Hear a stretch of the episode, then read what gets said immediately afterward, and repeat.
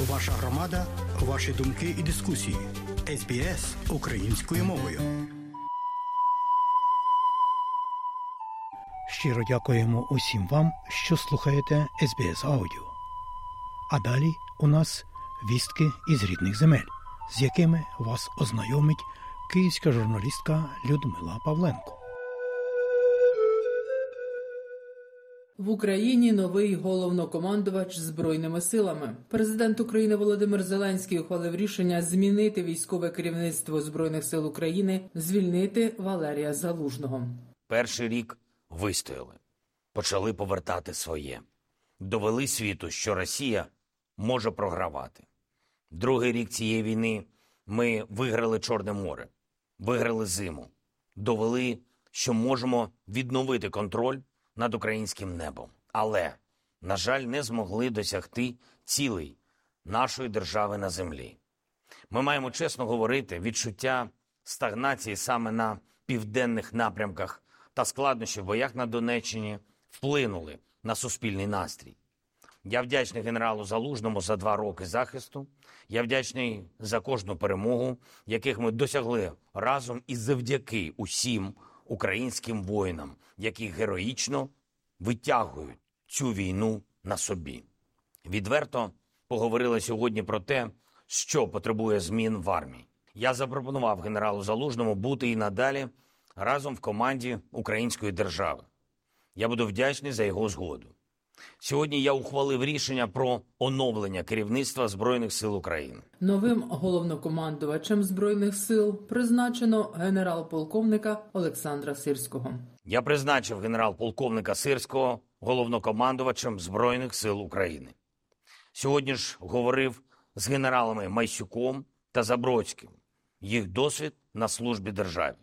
Очікую найближчим часом таких змін в Збройних силах України.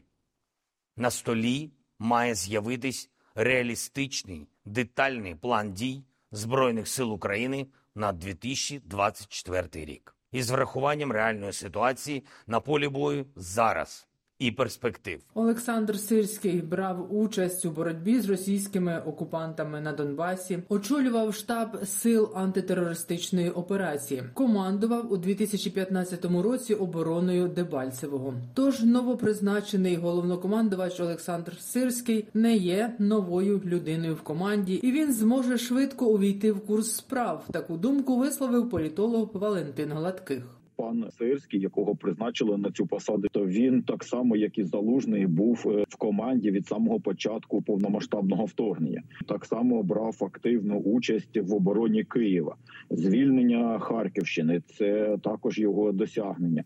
Брав участь у плануванні багатьох інших е, як оборонних, так і наступальних операцій. Ну достатньо добре обізнаний з співпрацею з нашими партнерами. Я думаю, що він прекрасно знайомий з оперативною обстановкою і його добре знають інші командири. і Він користується повагою, авторитетом. Верховна Рада України ухвалила внесений президентом Володимиром Зеленським закон про продовження загальної мобілізації та воєнного стану в країні. Поточний термін дії воєнного стану та мобілізації завершується в Україні 14 лютого. Тепер його продовжено вже в 10 на 90 днів до 14 травня. У столиці завершили роботи з ліквідації наслідків чергової масованої російської ракетної атаки, що відбулася 7 лютого. Чотирьох цивільних вбито, 39 постраждали, пошкоджено будинки та автомобілі у Голосіївському районі з багатоповерхового житлового будинку, де сталася пожежа. Рятувальники евакуювали понад півсотні людей. Вісьмох врятували з під завалів з горішнього поверху. Допомогли врятуватися киянці Владимирі. Ось що вона розповіла кореспондентам Суспільного. Застало нас е, якби в спальні ще. Я вже встала і тут бахнуло, і все. І, і темно стало в хаті від пороху, чи від диму, чи від чого. Вже не знаємо далі. Десь чоловік пішов, подивився, каже, напроти в кімнаті це балкон, то вікно все вивалене. Ну потім на 15-му поверсі став е, стало горіти, стався пожар, та й вже до нас вже всі пішов, пішов балкон горіти. І вікна, ну, ну все. Відразу після атаки упродовж кількох годин швидка доставляла травмованих до лікарні, розповідає лікарка Тетяна Барановська. Ми маємо пацієнтів, які мають опіхи верхніх дихальних шляхів, відкриті травми кінцівок, ті, що були госпіталізовані, це доволі важкі пацієнти. І як ми вже говорили, що наразі тривають е, оперативні втручання фахівцями нашого закладу. Загалом російські армійці застосували 64 засоби повітряного нападу, збито 29 крилатих ракет та 15 ударних безпілотників. Уламки впали на території житлових районів. За попередніми даними, російські армійці вдарили по столиці, зокрема, двома ракетами типу циркон. У Росії ці ракети називають гіперзвуковими. Alabama. А під час обстрілу Харкова 7 лютого російська армія застосувала північно-корейські ракети Хвасон. Металеві уламки цих балістичних ракет зібрали вибухотехніки. Попередні висновки експертизи оприлюднив начальник слідчого управління головного управління національної поліції у Харківській області Сергій Болвинов. Також під час атаки 7 лютого російські ракети вразили промисловий об'єкт у Дрогобичі на Львівщині. А сили протиповітряної оборони збили одну ракету в Стрийському районі області. Масована російська ракетна атака по Україні вкотре змусила сусідню Польщу підняти авіацію. Власне, за повідомленням українських повітряних сил, одна з крилатих ракет, перебуваючи у повітряному просторі Львівщини, рухалася в бік кордону з Польщею.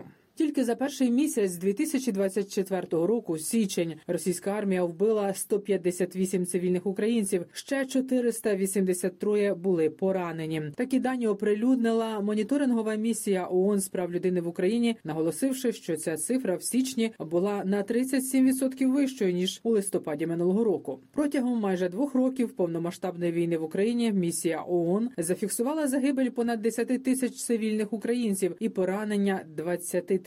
Але в організації визнають, що загальна кількість жертв та постраждалих за фактом значно більша. Високий представник Європейського союзу з питань безпеки та співробітництва Жозеп Борель повідомив, що Європейський союз працює над розробкою спеціального фонду допомоги Україні. Про це він сказав на спільному брифінгу з прем'єр-міністром України Денисом Шмигалем. За словами Жозепа Бореля, від початку повномасштабної війни Європейський союз надав Україні допомогу на близько 88 мільярдів євро, чверть з яких 28 мільярдів військова допомога. Також є важливе рішення Європейської ради щодо виділення 50 мільярдів євро для допомоги цивільним, яке зараз обговорюється бюджетними органами Євросоюзу у Європарламенті та Раді. Defense industry is increasing its capacity. продовжує зростати і розвиватися оборонний оборонно-промисловий комплекс Європейського союзу, і вже можна зазначити, що його спроможність е, підвищилася на 40%. Я також можу дати достатньо конкретну цифру, що стосується боєприпасів. До кінця цього року ми розраховуємо на 1 мільйон 155 тисяч. Отака конкретна цифра. Глава українського уряду подякував за підтримку і привітав рішення Єврокомісії продовжити до червня 2025 року повне скасування мит на українську продукцію, говорить Денис Шмигаль. Ми не лише очікуємо швидкого схвалення цієї ініціативи усіма інституціями ЄС, але й вважаємо важливим закріпити такий повністю вільний режим торгівлі в самій угоді про асоціацію.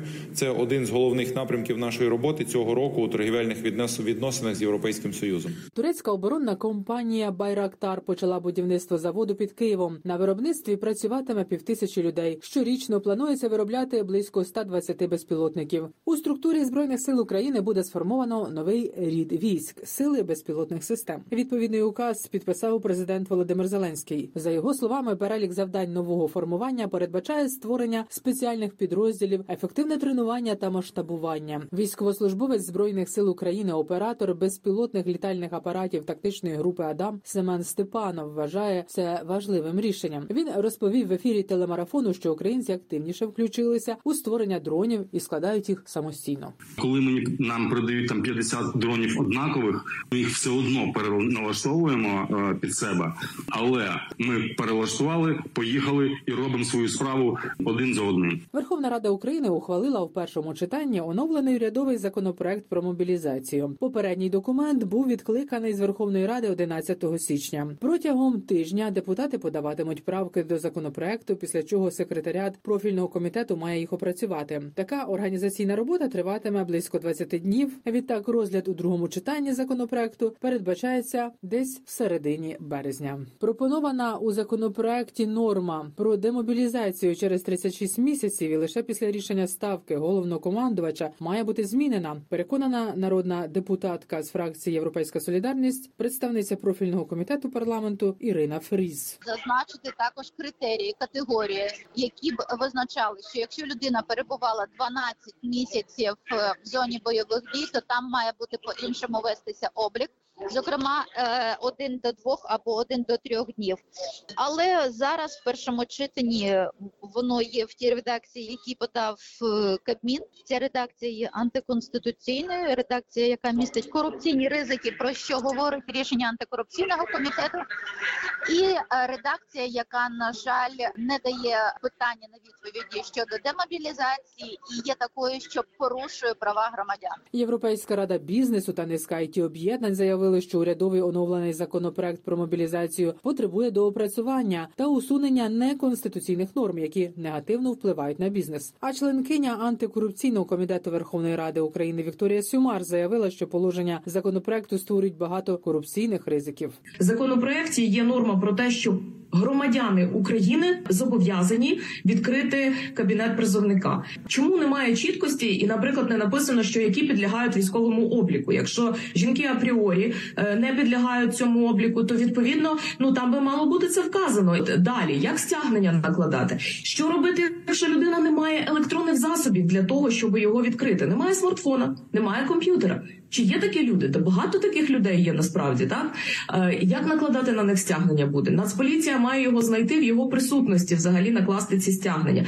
Дуже багато є ризиків. Ну приходить Нацполіція, знову таки виникає тут корупційний ризик чи ні? Безумовно, виникає. От те, що називається правова чіткість, вона в таких надзвичайно чутливих соціальних документах має бути безумовною. Завершено досудове розслідування щодо державної зради колишнього народного депутата України Рената Кузьміна. Обвинувальний акт направлено до суду. Повідомило Державне бюро розслідувань. Рік тому Верховна Рада України конституційною більшістю позбавила мандатів депутатів опозиційної платформи за життя Віктора Медведчука, Тараса Козака, Андрія Деркача та Рената Кузьміна. Раніше цих політиків президент на підставі матеріалів, зібраних службою безпеки України та Державною міграційною службою, позбавив українського громадянства. Російські окупанти масово націоналізують житло українців на тимчасово окупованих ними територіях Запорізької області. Для цього вони створили так званий спеціальний фонд житла. Туди загарбники вносять інформацію про квартири і будинки, власники яких особисто не подали документи про право власності. Відібрані в українців домівки окупанти віддають приїжджим росіянам. Розповів в ефірі телевізійного марафону очільник Запорізької обласної військової адміністрації Іван Федоров. За його словами, викрадаючи майно українців, російські армійці хочуть змінити етнічний склад тимчасово окупованих територій. Ми маємо для себе брати відповідальність за тих мешканців, які знаходяться в цих населених пунктах, і всіляко їм допомагати жити там, чекаючи на просування запорізької лінії фронту нашими героїчними військовими і відновлення життя в цих населених пунктах вже повноцінно. А на Запорізькій атомній електростанції закінчується термін експлуатації ядерного палива. Ситуація там крихка, заявив у Києві під час спільного брифінгу з міністром енергетики України Германом Галущенком. Генеральний директор МАГАТЕ Рафаель Маріано Гроссі. Серед інших проблем він назвав проблему з кваліфікованим персоналом, який може обслуговувати заміну